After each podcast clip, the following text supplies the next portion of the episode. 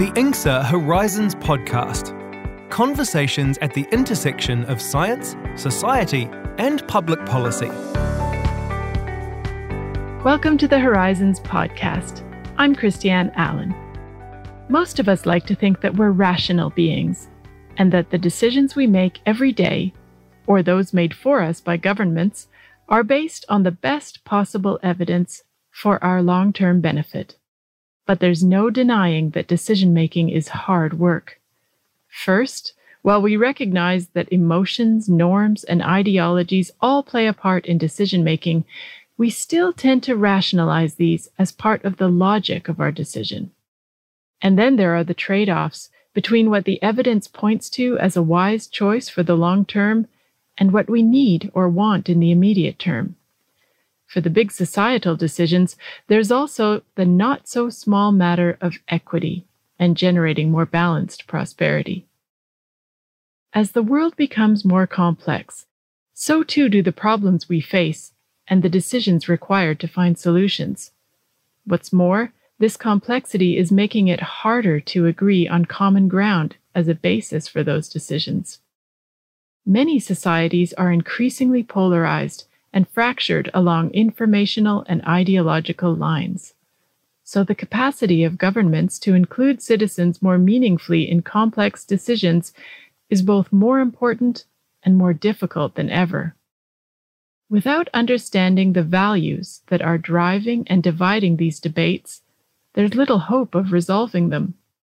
And it is often in the most contentious debates that science advice practitioners are called upon the most.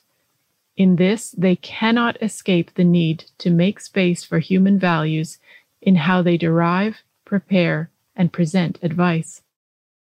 To discuss what's at stake, we've gathered some of the leading thinkers in this space Associate Professor Heather Douglas, author of Science, Policy, and the Values Free Ideal.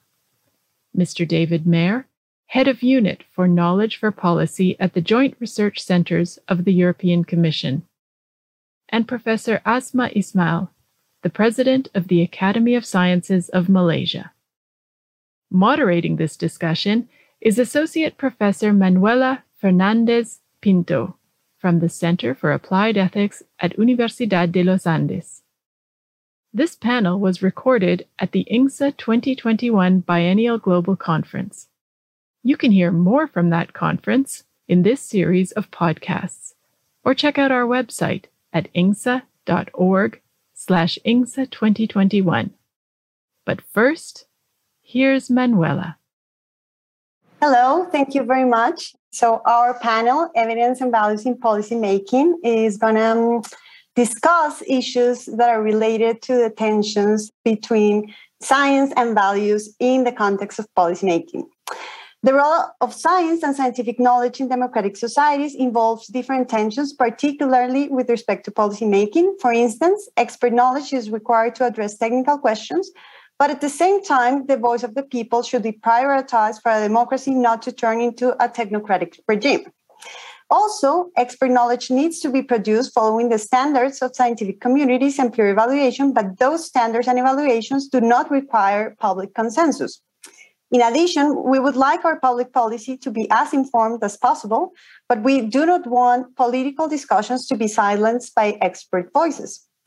There are thus tensions between scientific expertise and democratic policymaking. And an important aspect of such tensions is related to the social and political values that surround the science policy interface on the one hand and the scientific evidence available on the other hand. So, we would like to open the panel with the following questions What's the right balance between science and values in policymaking? And we will start with Heather.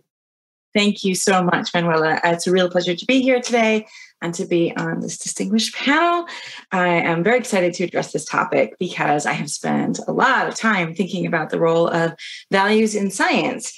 For me, evidence is a crucial part of science. Science is the most robust form of knowledge uh, making that we have, but it is also inherently and properly filled with value judgments, value judgments about what science to pursue and when evidence is enough, when we have enough evidence to actually say a claim is well supported. So, if science is properly value-laden, then the question becomes how do you have science playing a proper role in the political process of policymaking? And politics, as I mentioned my think piece, is often seen as a threat to science, and it has been in the past. There are lots of cases where politics has been a problem for science, but politics is also really important as a place where public accountability occurs for elected officials and perhaps even more important, where we have discussions about what constitutes the public good. There's been a lot of discussion this conference about needing to pursue science and science advice, the name of the public good. But what counts as the public good is something that is debated and reworked over and over again in the public space of politics. So we need to value, in some sense, politics as well. So, how do we keep politics and science in a productive relationship. And looking at the ways in which politics is a problem for science, I think it's important to recognize that it can go badly off the rails when the politics becomes a matter of loyalty, when you have to agree to a particular claim or have loyalty to a particular person. And regardless of what they say, that's where you know your political allegiance lies that is a big problem for science because science is about challenging claims and challenging individuals and critiquing and loyalty is very antithetical especially when it's at that sort of granular level of a particular belief a particular claim a particular person or a particular party. And i think that's what we've been seeing a lot in the covid crisis when you have to have loyalty to a particular person or a particular belief, and that overrides any consideration of evidence or values that are concerned with the public good, you end up with sort of really catastrophic decisions or really rejecting of science advice in policymaking. In the think piece, I called this politicization, or David mentioned talking about it as partisanship, that this is the thing that's really problematic and the thing to be avoided. So, how do we actually build the trust in institutions so that we don't end up with politics that is only geared around loyalty so we can have these genuine discussions of what counts as public good, including the role of science and evidence in helping us figure out what's in the public good and what our values should be. We need to have those debates. They need to be contested, they need to be part of our open discussions. But issues of loyalty and partisanship really damage and undermine the possibility of those discussions going forward to the detriment of both science and democratic politics. Thanks, Heather. Okay, our second panelist is David. Thanks, Manuela, and a great introduction there from Heather. The balance between science and values ought to be incredibly straightforward because they're very different things. There is this classical distinction between what is and what ought to be. And science clearly can only tell us how the world is. And it's the best account of reality, the best method we have for understanding reality. So that's very clear. But it's also clear that science can't tell us how the world should be. Science can't tell us what we want the world to be. That's a normative question, that's a values question. So it ought to be incredibly clear that science has nothing to say about normative questions, about how the world should be. That's a question of values and democracy and all those things. And equally, values should have nothing to say about science because the fact that you want something to be the case doesn't make it any more so. It doesn't change the results in the laboratory. So these two worlds should be perfectly able to live apart and each to their own domain. But of course, when you come to policy making, this, this distinction, which looks fine on paper, is in practice because of our psychology very problematically entangled. Because, of course, deciding what you want to do about something and where you should go depends partly on where you are and what the current situation is. So you need to understand what the is is before you decide what you're going to do about it. And this is where the trouble really begins. And I think it comes down to something quite fundamental in our nature that even if conceptually how the world is and how the world we want to be are separate categories, in practice, our reasoning function tends to entangle these things together. If you follow the work of Hugo Mercier and others on argumentative theory, our reasoning faculties are developed to help us win arguments over values and win what we want. They're not designed, to use that uh, metaphor for, by evolution, to help us seek the truth. They help us to win moral arguments and to win people over to our side. And that is why we have the very difficult situation we see all the time that people are constantly looking for scientific arguments to support their normative claims. And often you have a legitimate disagreement about where we want to go in society and what and different values because we live in a plural society but people do not accept that simply other people do not share their values and instead they feel they have this strong desire to say no you are wrong. That is stupid. That is incorrect. That doesn't have a scientific basis. So we have this constant sort of bad faith situation where people bring claims about science to legitimate values disagreements and then people bring their values positions to the assessment of scientific claims. And this is not indeed helped by the language we have, in that there is a clear distinction between descriptive beliefs, our descriptive factual beliefs, and our normative beliefs. But nevertheless, we use the same word believe. You know, I believe gravity exists, and I believe that abortion is right, or whatever other normative claim you want to make.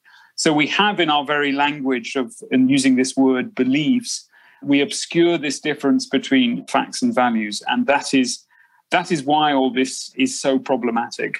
So i think the tricky challenge we face is to somehow find a way of disentangling the science and the values in these discussions which as i say is going very much against our underlying psychology and nature. But in policy in a collective policy process we should be able to do that so that we can on the one hand have robust and effective discussions about which descriptive claims, about the science to agree. And on the other hand, we can also have a robust discussion about where the compromise exists, about where we want to go in relation to certain values. And that, I think, is probably the best way to find the balance. And I think where we have to start if we want to build the trust in the science is getting the values conversation right, because scientists will, I think, be trusted not only if they are good scientists and they work in an open and transparent way, but I think the reality is if people think that they share some values with the scientists and they have something in common with them in terms of their identities, then I think that's a crucial part of ensuring that they will trust also the quality of the science, because that's just the social nature of how we reason. And if you're interested in this concept of how values and identities play both into the scientific process, but also the policy process, we in the JRC have been working for the last two years on a report to help understand how we can more systematically bring values into the policy making process. So look out for that towards the end of October. Thank you. Thank you very much, David. And our third panelist will be Asma. Asma. Thank you to Heather and David for the introduction. Let me say, from my point of view, COVID 19, as you know, is an unprecedented challenge that requires global solutions. And without doubt, COVID 19 has highlighted the critical value of science. And scientists are constantly being asked to give their expert opinion and guide the policymakers and the public in dealing with the unknowns. Well, developed countries are lucky to have science advice to guide them. But for underdeveloped countries who do not have expertise nor access to science advice, will always refer to WHO guidelines to guide them. And WHO, on one hand, always obtain evidence from scientists and then act on it. And because COVID is now known to be spread by aerosol, WHO guidelines include the need now to wear the double mask, the need to wash your hands, the need to keep our physical distance, the need to stay at home, and the need to be vaccinated. And worldwide, we all follow WHO's advice based on scientific evidence. Yet, the outcome of the COVID numbers differ for different countries. You can ask why. Well, the answer in the differences in the case numbers between the countries is obvious. How can WHO guidelines be implemented among those with no running water, among those living in an overcrowded area where space per person is minimal, And how can they stay at home when their daily income depends on informal day to day work? And this goes to show that policies based on scientific evidence alone is not good enough. You need to see it also from the social and from the spiritual angle as well. So, making of policies, therefore, must balance to me between scientific evidence and values like truth, trust, and caring about humanity. In times of crisis, it's important that you tell the truth. It is vital to be transparent and honest about the pace of change of our knowledge and be clear where science could and could not help. In a country where public lack basic knowledge about viruses, about infections, about vaccine, you must engage them. Basically, you got to communicate, communicate, communicate. If you do not communicate well, you can offer good advice, but no one is listening. So instead, it may even inculcate fear and distrust. If you take the COVID mRNA vaccine, for example, this is an advanced technology an answer to the COVID problem delivered within record time by scientists to solve the pandemic problem. But without proper public engagement, we see fear and distrust about the vaccine. And this will be made worse due to the numerous fake information that we find now on the internet. You also need to build trust among the policy and the decision makers and civil society, among government, among academia, among the industry players, and the international partners and collaborators. And you can build trust by working with them, understanding them, collaborating with them, share information, and provide help in times of need. You also need to show that you care about how the scientific advice will now affect humanity. So, to show the caring concept, the advice given must align the scientific and technological progress with socially desirable and acceptable ends. And to help overcome mistrust and build shared understanding, we need to perform responsible research and innovation that is human centric rather than technology centric. And this needs to be performed in a collaborative, transdisciplinary manner. In terms of the elements of responsible research, this includes having creativity and critical thinking, integration of ethics, inclusiveness, gender equality, engaging the quadruple helix, that means the academia, the civil society, the politicians, the industry players, the government agencies, and incorporated also science education so that there is an understanding of the implication of the solution and open access to share this information.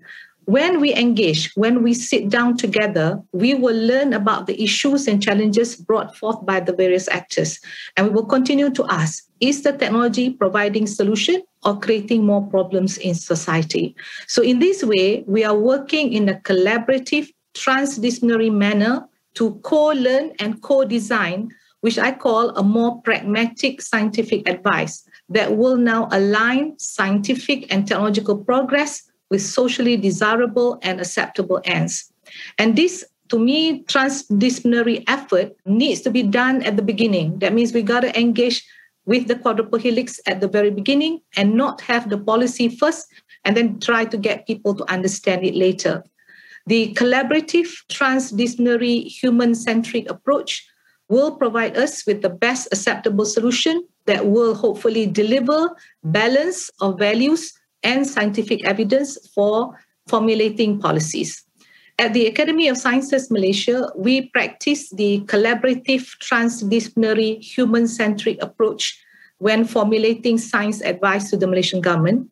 And so far, we have achieved an 80% success rate in turning this advice to policy. Thanks, Asma. Those figures were very encouraging at the end. Okay, so I would like to give you some time to react to some of the interventions to the panelists, but let me say a few words that might spark some of the discussion. I heard David, and I'm sorry if I, I oversimplified your interventions, but I heard David uh, highlighting that we should make a distinction between the language related to values and the language related to science and descriptive beliefs. And, and those are entangled in our policymaking conversations, but we should make an effort to try to make the distinction between them.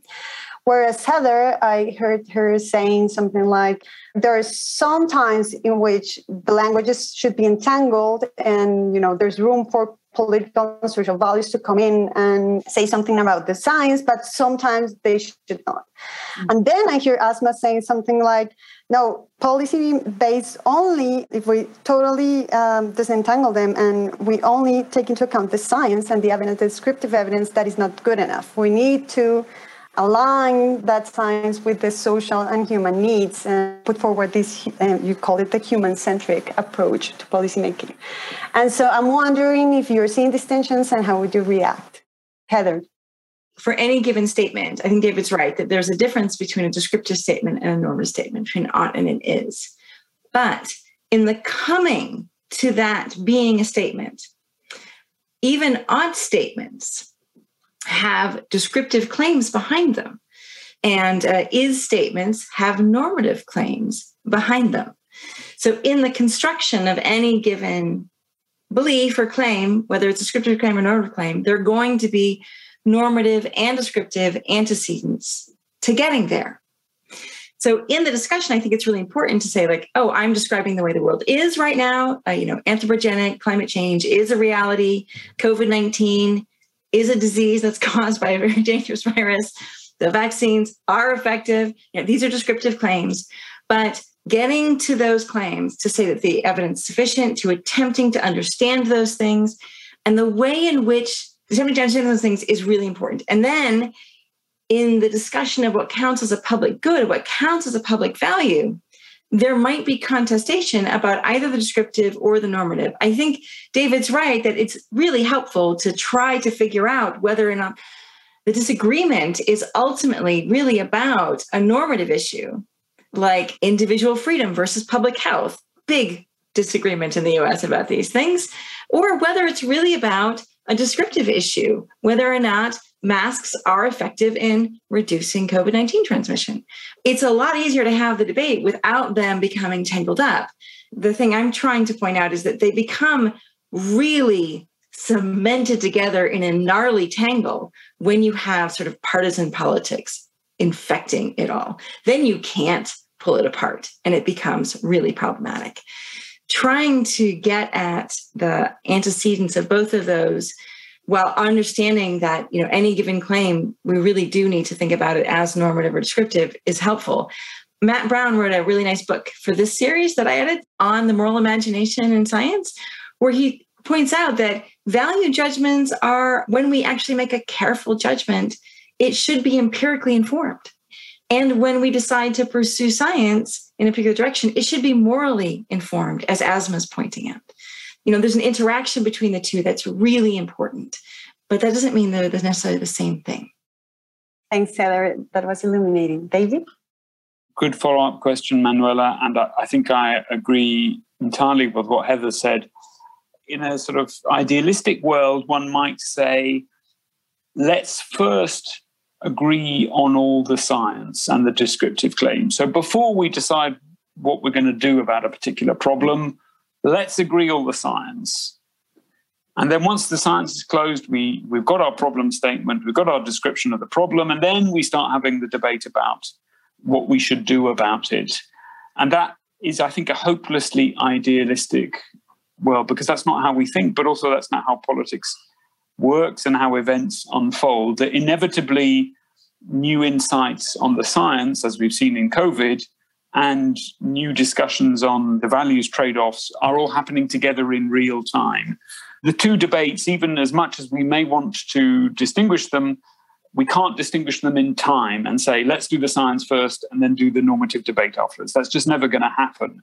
And therefore, I think what we're saying here is that instead, both scientists and policymakers and politicians need to be much more clear about labeling what they're saying by saying, now I am making a descriptive claim about the science, and now I'm making a normative claim about what we should do about it.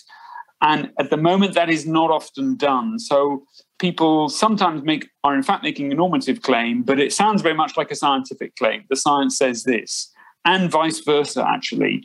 Sometimes scientists are saying, you know, the report says we should do this, and science never has a should in it there's no should out of science, but nevertheless, scientists claim that there is a should going on. So I think what I'm pleading for is for people to very clearly label whether they are making descriptive claims about the science or normative claims about the value. And that is incredibly important if we are to properly manage this very difficult psychological process where because of if you believe the theories on argumentative reasoning we, we so much want our values to prevail we are so hardwired to want to win our arguments that we're prepared to bring any sort of argument scientific and normative to support them and that's very very powerful and i'm also reflecting to something a sociologist told me that it's very clear if you study sociology that there is this effect that any very powerful explanatory tool. So it could be the theory of how markets clear in uh, marginal cost pricing or any other powerful descriptive belief or explanatory tool or theory, it very rapidly becomes normative. There's something in our nature that when a theory or data or facts seem to be very, very powerful and predictive of what things are going to happen, we somehow think, well, that's the way the world should be, because that's the way the world is, that's the way it should be. So we tend it also, as well as at an individual level, also at a sociological level, we tend to slide from scientific descriptive claims into normative ones pretty easily. And you can see that arguably with, you know, with Arrows Debreu's great paper on how markets function. And then suddenly markets sort of become a value and markets are good of themselves. They cease being an explanation of how the economy functions and they become a value. And that's an excellent example of this slipperiness in humanity between descriptive beliefs and normative beliefs, which is at the heart of the evidence and policy problem. Thanks, David. So, if I hear you correctly, that means that the issue is also for the scientists themselves. They themselves jump from the descriptive to the normative, and that's in part where the problem begins. Thank you. Asma? after listening to both Heather and David, you know, I probably am not in their league on this aspect, but I am answering from the point of practicality. What happened when we are now involved in providing scientific advice to the Malaysian government? We had previously done it in the academic way. The science will be there, we provide the evidence, and we provide the advice based on the science. And what we found is that sometimes people are not listening on the ground. And we have a problem in getting the politicians to understand what this is all about. And that was before. Then we say, let's turn this thing around. Let's have this engagement. And we do a lot of engagement to get certain scientific policies through. And this engagement, we do it with the quadruple helix we do it with the politicians, we do it with the ministries, we do it with all the little Napoleons that is going to implement this policy uh, later if it got approved. So we do it with all. And this engagement can be several engagements with more than four or 500 people or even a thousand, but we do it. And when we do it, this is now where we begin to get success because the science is now worked together with the inputs from the industry players, from the civil society, from the academia, other members of the academia, and also from the social science and all that. And this allows us to now have this 80% success rate. So I see that is important and that we sit and engage in a transdisciplinary manner to now be able to provide good advice or good science advice to make things work for at least for our country to solve even the COVID problems. So I believe in engagement and having both the science evidence and the values together to make it work for the country. It sounds to me like what ASMA has been doing is melding together science and politics without the partisanship, without the politicization, so mm. that it's really clear what the needs and interests are of various civil society actors. And so that science advice is aligned with those needs and concerns, with those values. It's a really sort of ironic thing that science advice tried so hard to be value free, because it turns out that in practice, as I think Asma's experience has shown, that values are a source of trust for science advice, that it's one of the bases for trust. And so, for scientists to be more open about what they care about, about the values that are actually genuinely structuring their activities. And when they find out that maybe some of the values aren't in align with really important parts of civil society, maybe they need to shift to care about those other things too by listening and by engaging, that that mm-hmm. actually develops trust more robustly. That that's sort of the creation of the trust in science advice. Correct. Yes. That's what's happening to us now. Yeah. I think it also builds into what you were saying, Heather, before about how when science is informing policymaking, it also has to be morally informed in this other way, right? Yes. There's another really great benefit of being clear about the values in science that I think gets back to David's point. If scientists were less reticent to talk about the values and the moral issues that inform their work, it might be easier for them to actually be clear about what is the is and the oughts in their reasoning processes because they wouldn't have to say like oh no i can't talk about values. I'm not supposed to. I'm a scientist. That's a mistake. That's a mistake at a deep level and i think that breeds distrust. I could not agree more. I think the idea of putting on the white coat and saying i'm talking from the view from nowhere as people talk about it. I have i'm value free i'm values neutral is delusional firstly and it's it's denying our nature and it's anti it's an anti-scientific position and it's also incredible for ordinary citizens. It's not plausible. And i think ordinary citizens see that and they don't they don't hear that you're a neutral person. They hear you're you're hiding what your true values are. So i i fully agree that one should encourage scientists to be more transparent and open about their values. And something we've done in some of our recent reports is begin with a normative statement to say, look, this is the normative stance which has informed the selection of questions we've decided to pick, uh, the selection of results, the way we framed the results, all these sorts of things, and try and say it up front. And then I hope that will give the confidence to scientists to be political in the good way. I mean, there used to be a distinction in English between you would say someone is political, but they're not party political. In other words, they're not partisan. And I think perhaps that's something we have to recapture that it's okay for scientists who are seeking to influence the policymaking process to be political if we understand that that they engage with political questions it's not okay to be party political or partisan or way on one side or the other so perhaps if we can recapture that, that could be really a powerful way to bring scientists back into this. It all goes back to trust. If you look at trust, the three pillars of trust are first competence or excellence. And okay, the Nobel Prize or the cited articles, that's one thing. The second thing is transparency and honesty. So, do you declare your interests and values? But the third thing is, is there some sense of shared values or identity with this person? And so, if you never talk about your values and identity, you're not going to be able to build the sense of shared community uh, and shared values and identity with the citizens whose trust you're seeking. Yeah, I think that distinction is similar to Heather's distinction uh, between political and politicized. So we have questions from the audience. I would like to open uh, the room for some questions. Uh, so here's the first one. Our modern economic social models in the West elevate the authority of the individual over more collective ways of living, where our feelings are as valid as evidence. Is there a fundamental problem where it will be impossible to find common ground? Well, so I mean, this is, I think, the damage that neoliberal ideologies that have said, you know, oh, really, we don't need to talk about public good because the public good is a myth, has really been shown to be deeply problematic and totally undermined by the experience of a global pandemic. There's clearly public good, there's clearly public health. And I think one of the important things that politics is for is for discovering and debating what counts as public good across all the range of um, activities of humanity. What is in the public good? You know, it's very clear when you're facing a pandemic, not dying, not overwhelming hospitals. That's what's in the public good. Yes, easy.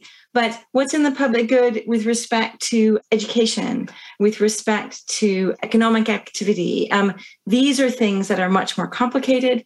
We need to have really robust debates about those things, and they're genuine debates. They're genuinely public interest things.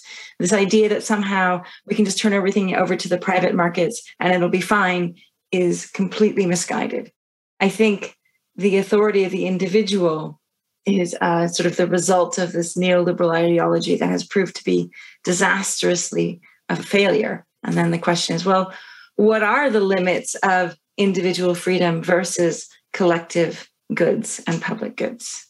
That's the genuine political debate we need to be having all the time. And we have to keep having it because the scientific information that informs it is going to be changing throughout our lifetimes. It's been changing throughout my lifetime. When I was born, no one cared, knew about climate change, right? That was a, not a thing um, 50 years ago. Now, burning fossil fuels and the impact on the planet is a public issue with genuine public goods involved. It's going to continue to change. And so it's not going to be like a fixed decision, which is why politics, I think, is so challenging. It's not like it's ever done because our knowledge of the world is going to keep changing and because we live in pluralist societies where debates about the right sort of values is always going to be ongoing. I don't think it makes it impossible to find common ground. I think once you start acknowledging there is such a thing as public good, you can start having the discussion. So I'm not pessimistic about it being sort of impossible. Thanks, Heather. David. So, uh, this report that we've been working on coming out in uh, a month or so we looked into the scholarship around values, and there's a huge range of scholarship from psychology, from sociology, anthropology. And one question we, we wanted to ask was Is there common ground? And one of the heartening and optimistic results we discovered is that there is a range, there are values which we all share to some extent, but the intensity with which we share them does differ across populations and this appears to be happen with a certain degree of regularity. But the important point was the variability you find in values within any one country is as great as the stuff you find between countries. So there is plenty of underlying common ground. And the fact that uh, one of the main theories that we think is pretty solid, these are values that we all share, means there is plenty of underlying common ground there will be differences and there will be disagreements, but there is plenty of common ground. And one of the things that's particularly worrying about our current political situation is the rise of polarization in our politics, and in particular, the role of social media in polarization of politics, and indeed, which bleeds into the science. That social media rewards extreme partisan emotional opinions. That's what gets clicks and likes and uh, is monetized. So the impression we may get that there may not be much common ground in society on values questions from social media, which is then echoed also in traditional media, is probably not a true one of the, the real common ground that does exist in our society, which when you look at underlying values, looks to be much, much stronger. So uh, that's an optimistic message that we have got enough basic material for all get on and resolve our differences. But we have some very particular challenges about the nature of discourse, and in particular, the impact this has on identities. And we haven't talked much about identities, but I think this is the moment to bring these in because it is, in fact, as much identities as values which is causing so much of the problems that we see at the moment. If you look at take up of uh, vaccinations in some countries, which is very closely correlated with partisan identity. And this is the problem where the interaction with science comes in because you may choose to reject some science and you're not really rejecting the science itself. It's a signal that you are part of a particular tribe that you reject this science. This is really the joker in the pack at the moment around the relationship between science and policies. It's less values, it's actually the way identities, being member of a tribe, conveys significant welfare benefits on individuals, significant well being benefits. And so, therefore, people are quite often prepared to sacrifice their commitment to truth telling to retain these significant social benefits. And that's uh, the real challenge I think that we face at the moment in this field. Asma? I would like to take up the question on values are influenced by major social pillars like religion. Is that all right? Let me just say it out loud so that everyone can hear it. So the question is from Grant, and it says values are influenced by major social pillars such as religion. How does this question of values into policymaking differ within paradigms like religion?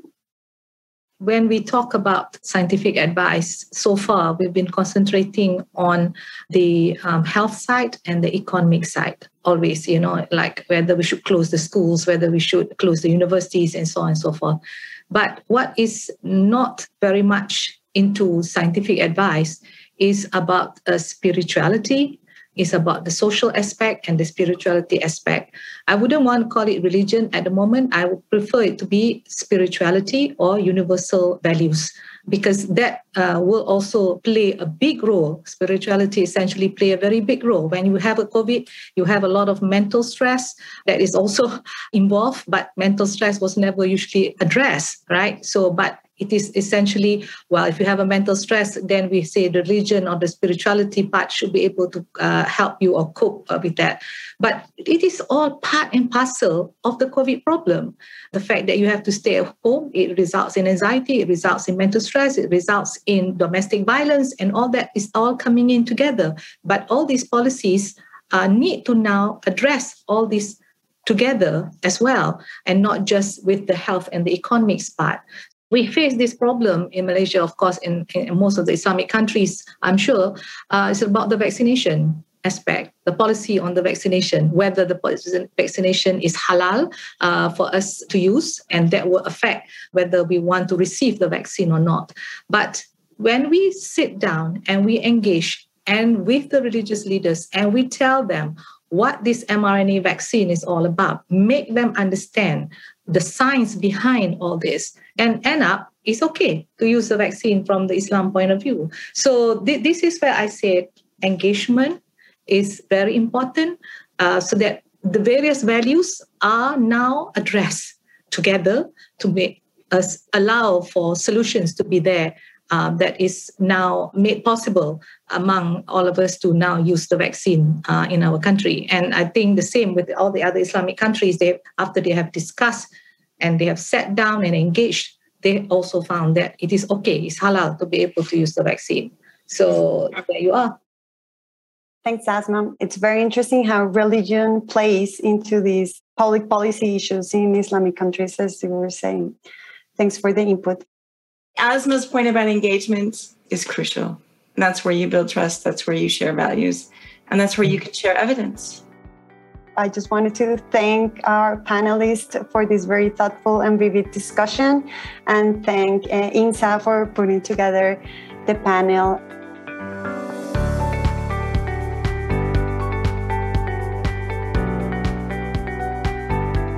The International Network for Government Science Advice is the leading global network for those interested in the dynamics of research informed public policy making. For more content, news, and opportunities from the Science Policy Interface, join the INGSA network for free at ingsa.org. That's ingsa.org. And join us again soon for more great minds and great conversations.